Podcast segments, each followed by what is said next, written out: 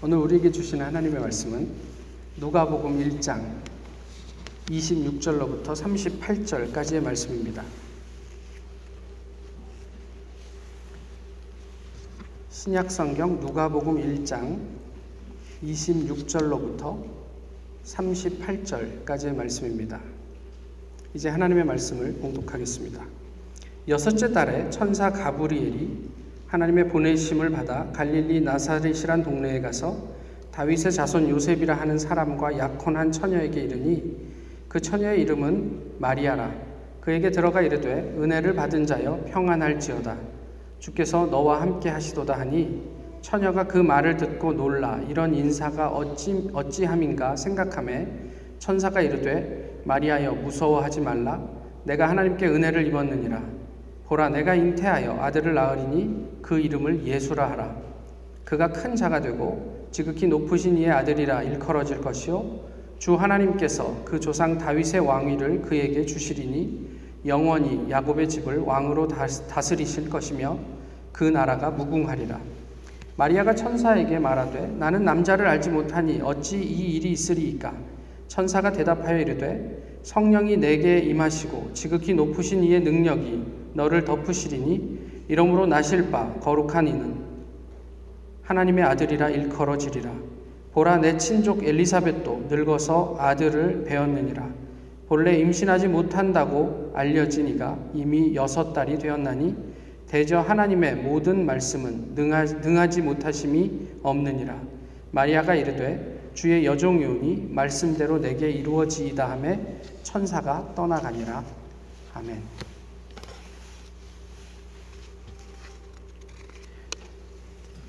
청년들이 교회에 가기 싫은 일흔일곱 가지 이유라는 책이 있습니다.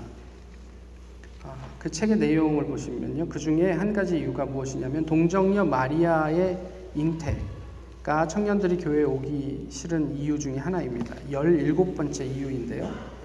세상에 이런 법이 어디에 있는가? 가장 기초적인 상식에도 부합하지 않는 그런 이야기를 현대인더러 믿으라 한다. 이게 이제 교회에 나오지 않는 청년들의 상당히 바다가 되는 내용입니다.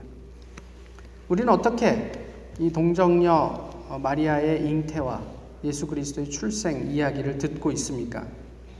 오늘 본문의 이야기를 여러분은 사실 그대로 뭐 믿고 계십니까? 아니면 그냥 아 뭐 성경에 있으니까 그렇다 치고 뭐 이렇게 넘어가고 있습니까?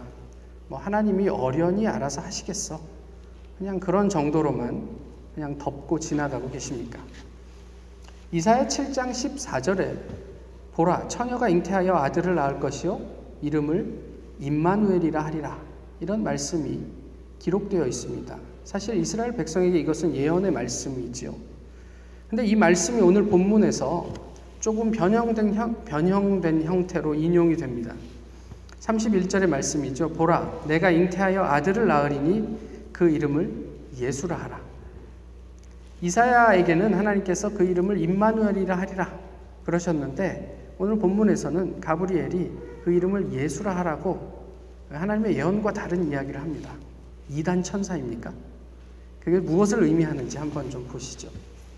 유대인들이 당시에 약혼을 하는 나이는 통상 십이 세에서 십사 세 정도 됩니다. 아무리 나이가 많아도 십육 세를 넘지 않는 것으로 보여집니다. 이 어린아이, 뭐 옛날에는 지금보다 정신연령이 더 성숙했다라고 치더라도 여전히 어린 아이에게 하나님의 천사 가브리엘이 나타나서 오늘 본문의 이야기들을 전해주고 있습니다. 무엇이라고 얘기하냐면 내가 잉태하여 아들을 낳을 것이다. 이렇게 이야기하기 전에 가브리엘이 먼저 이런 말로 말씀을 시작하죠. 은혜를 받은 자여 평안할지어다. 주께서 너와 함께 하시도다. 은혜를 받은 자여 평안할지어다. 임마누엘 이렇게 이야기를 한 거예요. 근데 여기에서 은혜를 받은 자여 평안하라 라고 했을 때 천사가 전한 평안은 우리가 알고 있는 샬롬이 아닙니다. 다른 단어를 썼어요. 그래서 무슨 의미냐면 그저 그냥 우리가 일상적으로 만났을 때 헬로우 하는 의미입니다.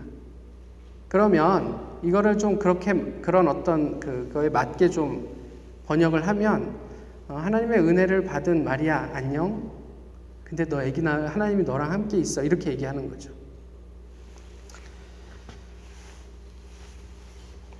이 인사가 그런데 일상적인 인사였음에도 불구하고 마리아를 그 요동치게 합니다. 대단히 불편하게 만들었다. 성경은 그렇게 얘기를 해요. 무슨 얘기냐면 그 다음 절에 마리아가 이 말을 듣고 놀랐다라고 할 때 이 놀랐다는 얘기가 어, 그 사람으로 하여금 동요하게 했다. 어, 그 내면이 요동치게 만들었다. 굉장히 불편하게 만들었다. 이런 의미입니다. 그냥 천사가 일상적으로 와서 하나님의 은혜를 받은 마리아 안녕, 하나님이 너와 함께 하시지 라고 전했는데 마리아는 왜 속이 요동쳤을까? 근데 이것은 그 임마누엘이라는 말의 이제 의미 때문에 그런데요. 구약에서 보면 하나님께서 너와 함께 하시도다 이렇게 이야기를 하면서 천사가 다가오면 두렵습니다.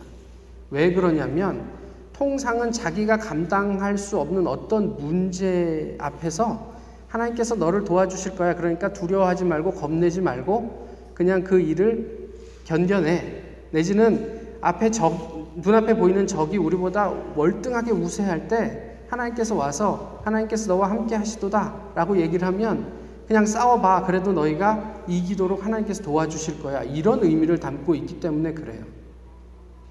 그러니까 이런 말을 들으면 어, 이제 내가 도저히 내 힘으로는 할 수 없는 어떤 일을 하나님이 요구하려고 그러시나? 이런 부담이 생기는 거죠. 그래서 마리아가 놀라서 이 속에서 완전히 그냥 불편한 마음이, 그래서 이제 정서가 뒤집어졌다 이렇게 이야기를 하죠. 그러면서 그 이유를 곰곰하게 생각하고 있는 마리아에게 천사가 조금 전에 말, 말씀드렸던 이사야서 칠 장 십사 절의 말씀을 인용해서 이야기하죠. 그러면서 뭐라고 얘기하냐면 무서워하지 마라. 그런데 이것도 사실 말이 되지 않죠. 이제 열두 살, 열네 살 된 아이한테 네가 이제 임신해가지고 아이를 낳게 될 거야. 평안해. 걱정하지 마. 이 말이 됩니까? 어른들도 출산할 날이 다가오면 심적으로 부담이 되죠. 특별히 처대의 경우에는 더군다나 그렇지 않습니까? 근데 천사가 이렇게 이야기를 합니다. 여전히 마리아는 대단히 혼란스럽습니다. 그런데 그 아이를 낳게 될 것이다라는 천사의 고지는 그런 마리아를 더욱더 힘들고 두려움에 빠지게 했을 것입니다. 왜 두려웠을까요? 당연히 두려웠겠죠. 근데 마리아처럼 신앙인이 왜 두려웠을까요? 그런데 마리아의 두려움에 대해서는 우리가 매번 크리스마스 때마다 뭐 이 본문을 이야기할 때 이렇게 저렇게 많이 나누고 들어왔습니다. 당시 사회 분위기 속에서 결혼하기 전에 임신하게 되는 것이 어떤 의미를 가지는지 저희는 유대인 사회 안에서의 어떤 그런 의미들도 잘 알고 있습니다.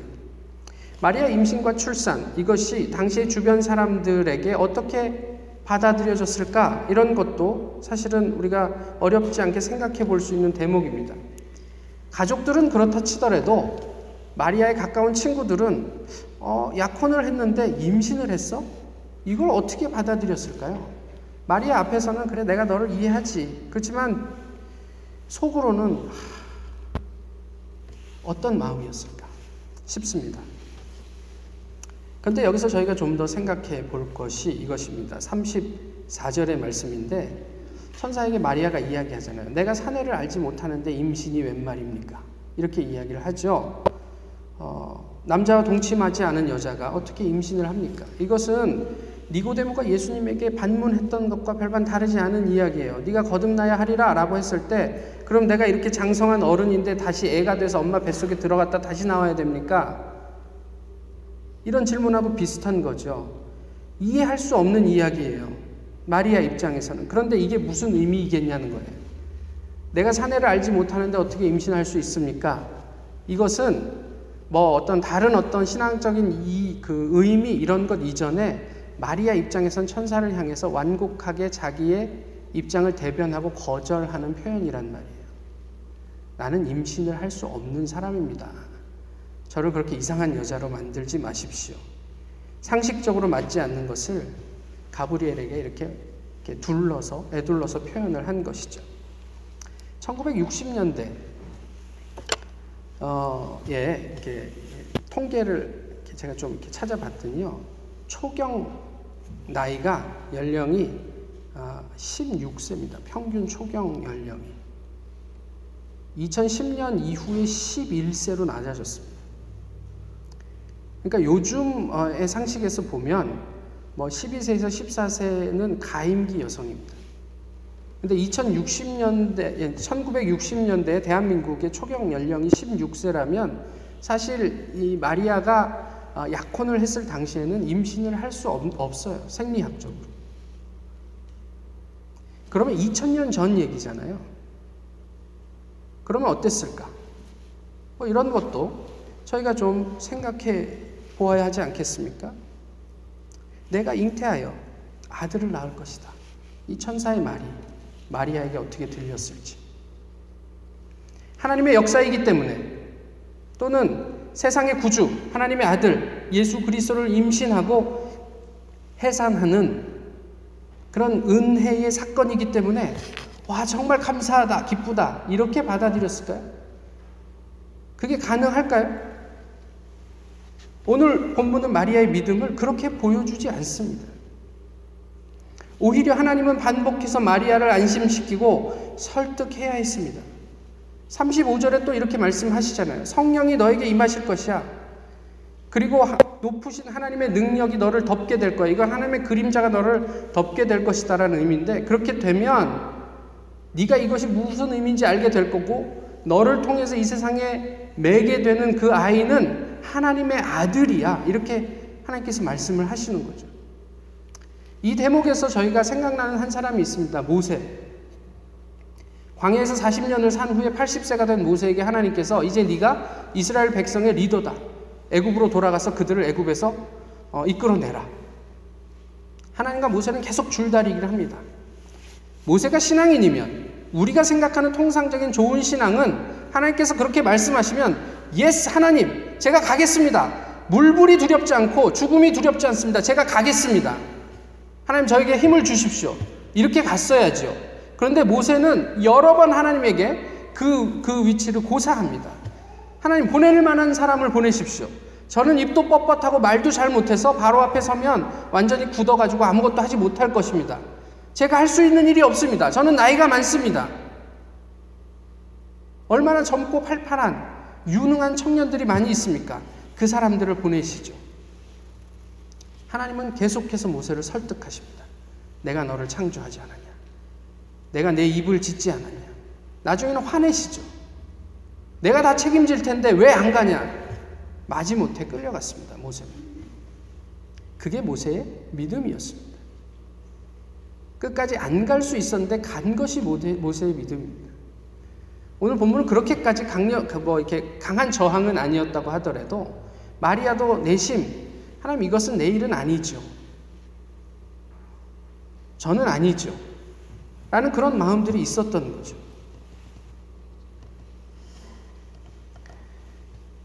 여기에서 왜 천사가 이사야서 칠 장 십사 절의 말씀, 그 이름을 임마누엘이라 하리라를 예수라 하리라 바꿨을지 좀 생각을 해보게 돼요. 천사가 하나님의 말씀을 잠깐 혼란, 혼동해서 까먹어가지고 어, 네가 잉태하여 아들을 낳을 텐데 잠깐만 있어보자. 이름이 뭐라고 그러더라? 어, 예수라 하리라. 뭐 이렇게 얘기했을까요? 그렇지 않았을 거란 말이에요. 그럼 왜 하나님께서 예언하신 임마누엘을 천사는 예수로 바꾸어야 했을까? 이런 궁금함이 있습니다. 그런데 예수라는 뜻의 의미, 그, 그 예수라는 이름의 의미가 구, 구원이라는 의미잖아요.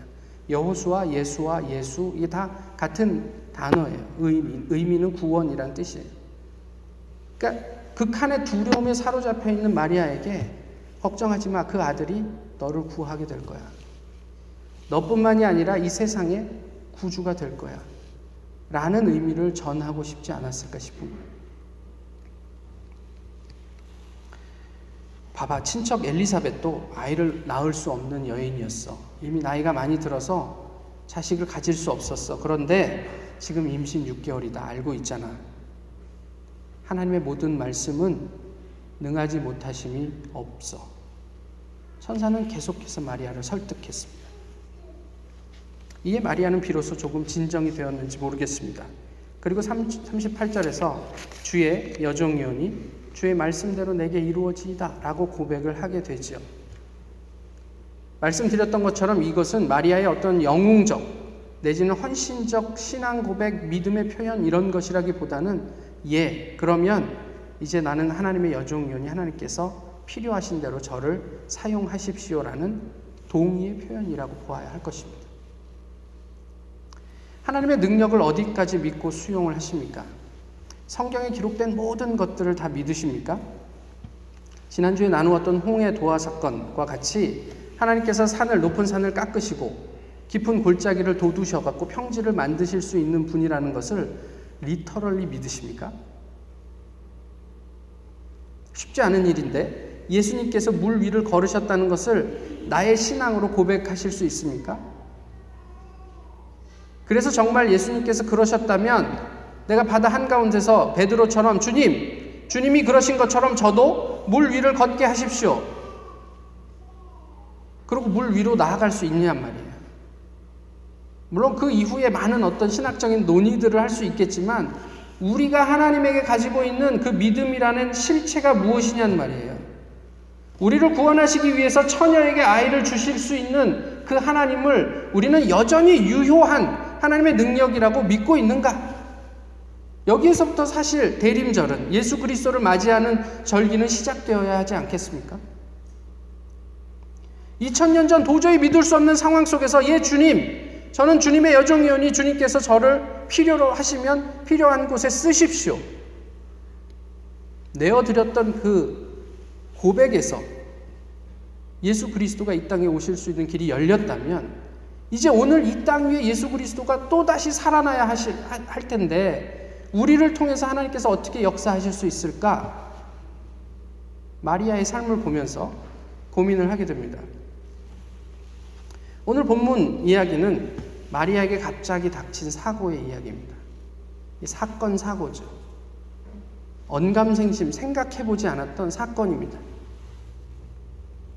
어쩌면 당시 마리아의 출산을 놓고 아까 말씀드렸던 것처럼 지인들은 아이고 내가 앞에서 말은 못하지만 애들이 사고 쳤네 이렇게 생각하지 않았을까요? 다들 하나님의 계시를 받아서 어, 마리아가 임신했대 그러면 와 하나님의, 하나님께 영광 할렐루야 뭐 그랬습니까? 부모조차도 그러기가 쉽지 않았을 것 같아요. 왜 하필 우리 집에 이런 일이? 그때는 모르잖아요. 그 의미가 무엇인지. 어쩌면 마리아는 하나님의 아들 예수 그리스도를 양육하면서 평생 그런 오해를 감수해야 했을지도 모르겠다는 생각이 듭니다. 근데 중요한 것은 이것이죠. 무엇이 마리아로 하여금 그것을 딛고 넘어설 수 있게 했을까? 그게 오늘 본문에서 얘기하는 임마누엘 예수 이것입니다. 혹 사람들이 자기의 삶에 대해서 오해를 할 때 늘 나와 함께 하고 있는 하나님을 인지함으로 마리아는 그 한 걸음을 또 넘어갈 수 있었습니다. 혹 사람들이 나에 대해서 뭔가 좋지 않은 이야기를 할 때마다 예수 그리스도만이 나의 구주 되심을 알고 있기 때문에 아니 지금 내 옆에서 자라고 있는 하나님의 아들의 현존을 보면서 마리아는 그 어려움의 한순간을 또 한 번 넘어갔을지도 모르겠다 싶어요. 아 이분이 나의 구원자지. 내가 얘 때문에 살지. 이분이 장차 이 세상을 구원할 세상의 구주라고 하나님이 말씀하셨지. 내가 더 소중하게 이 아이를 돌보고 책임져야지. 그것이 그 걸음을 가능하게 하지 않았을까 싶은 거예요. 저희가 믿음의 여정을 걸어 나가면서 순간순간 직면하게 되는 여러 가지 어려움 가운데 하나님께서 말씀하신 세상 끝날까지 내가 너희와 항상 함께 있을 것이다 라는 그 약속 예수 그리스도의 약속을 우리는 얼만큼 등이 지고 걸어가고 있는가 싶은 거예요.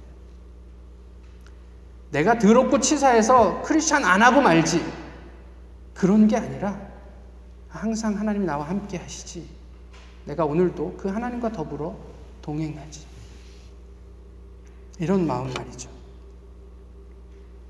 이십구 절에 마리아가 생각했다 라고 이야기하는 것은 헬라어로 어, 디아 로기조마이라는 말입니다. 그러니까 디아는 전치사고요. 로기조마이가 로고스에서 온 말이죠. 그러니까 디아가 무엇을 통해서라는 의미거든요. 그러니까 마리아는 이 천사의 자기의 천사의 현현 앞에서 이성을 동원해서 도대체 이게 무슨 의미야? 라는 것들을 아주 적극적으로 사고했다, 이런 이야기입니다. 자기 삶 앞에 불현듯 닥쳐온 사고를 사고했습니다. 그러면 하나님이 언제나 우리와 함께 하시는 임마누엘이심을 알게 될 것입니다. 사고를 사고하면 예수님이 어떻게 나에게 또 우리에게 구원자가 되시는지를 보게 될 것입니다. 일상의 여러 가지 도전들, 일어나는 사건들, 그것들을 성령을 통해서 저희가 살펴보면 세상을 구원하시는 하나님의 섬세한 일하심을 경험하게 될 것입니다. 그저 남이 떠먹여, 떠먹여주는 음식만으로 되는 것이 아닙니다. 우리 일상에 일어나는 모든 사고를 사고하십시오. 이성을 동원해서 깊이 스트러글 하십시오. 고민하십시오. 임마누엘 하나님의 이름이 예수였음을 오늘 본문은 우리에게 말해주고 있습니다. 우리와 함, 항상 함께 하시겠다는 그 하나님이 우리의 구원이심을 본문이 말씀해주고 있습니다. 세상 어느 곳에서 찾을 수 있는 구원이 아닙니다. 우리와 항상 함께 하시는 그 하나님이 우리의 구원자이십니다. 오늘 그분을 기대합니다. 저희가 매년 반복되어 오는 대림절이지만 더 간절하게 그 예수 그리스도를 기다립니다. 볼지어다 내가 세상 끝날까지 너희와 항상 함께 있으리라. 우리 구원자 예수 그리스도의 약속입니다. 기도하겠습니다. 귀하신 주님, 오늘도 주님 앞에서 이렇게 예배하게 하시니 감사합니다. 주님이 얼만큼 우리와 가까이 계신지, 또 주님이 이 세상 가운데 우리를 어떻게 구원하시는 분이신지 저희가 삶 속에서, 또 말씀 속에서, 기도 속에서 주님을 더 골똘히 생각하고 고민하고 주님 앞에 나아가게 하옵소서. 주님을 만나게 하시고 주님과 대화하게 하시고 주님께서 보여주시는 세계를 저희가 이해할 수 있게 하옵소서. 마리아의 고백처럼 그것이 뭐 대단한 헌신이 아닐지라도 네, 제가 주님의 사람이오니 주님 뜻대로 제게 이루어지이다.